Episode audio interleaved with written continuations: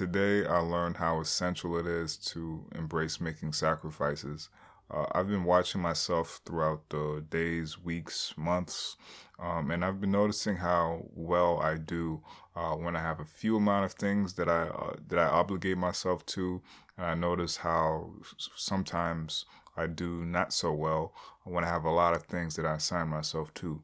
Um, and you know, it just goes back to that that old idea of uh, of uh, minimalism, of uh, of you know being focused on a few things and and and yada yada yada.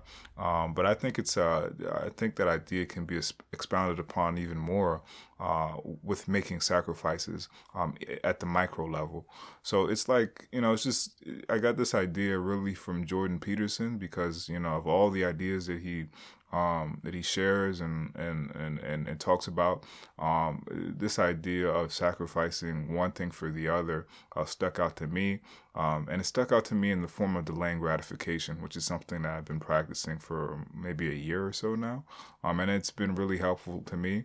Uh, but I found that like um, it, it, that can be done so um, uh, with just with simple things, just like choosing to focus on my homework rather than listening to music or you know it's just small little things like that that done over done over the days repeatedly uh, really make a big difference so it's just uh, it's something that I really have to get better at because this day more than these days now more than ever it's easy to think that you know you can be a jack of all trades and you can do it you know all by yourself and you, you can be involved in so many different things um, but when in reality when you look at the overall uh, uh, for me particularly, I would I do better when I have a few amount of things um, on my plate, um, and it's tough because you have to sacrifice one thing for the other. You have to say this is better for me than doing that, and that can be really painful because for me, you know, it's just it feels like I'm narrowing my options.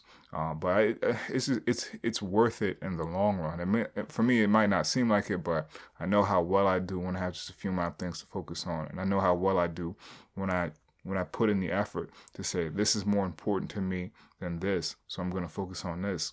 And uh, like I said, it's easier said than done, especially when you're talking about things like like skills that you want to develop, or you know, like like girls. You know, like this girl, even though she's cute, uh, you know, I'm not happy at all in her presence.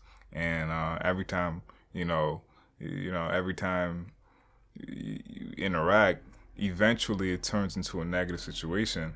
And even though she's physically attractive, more so than the other girl, I'm gonna have to sacrifice this relationship with her because I to enjoy more hap- not even for the other girl just to enjoy more happiness.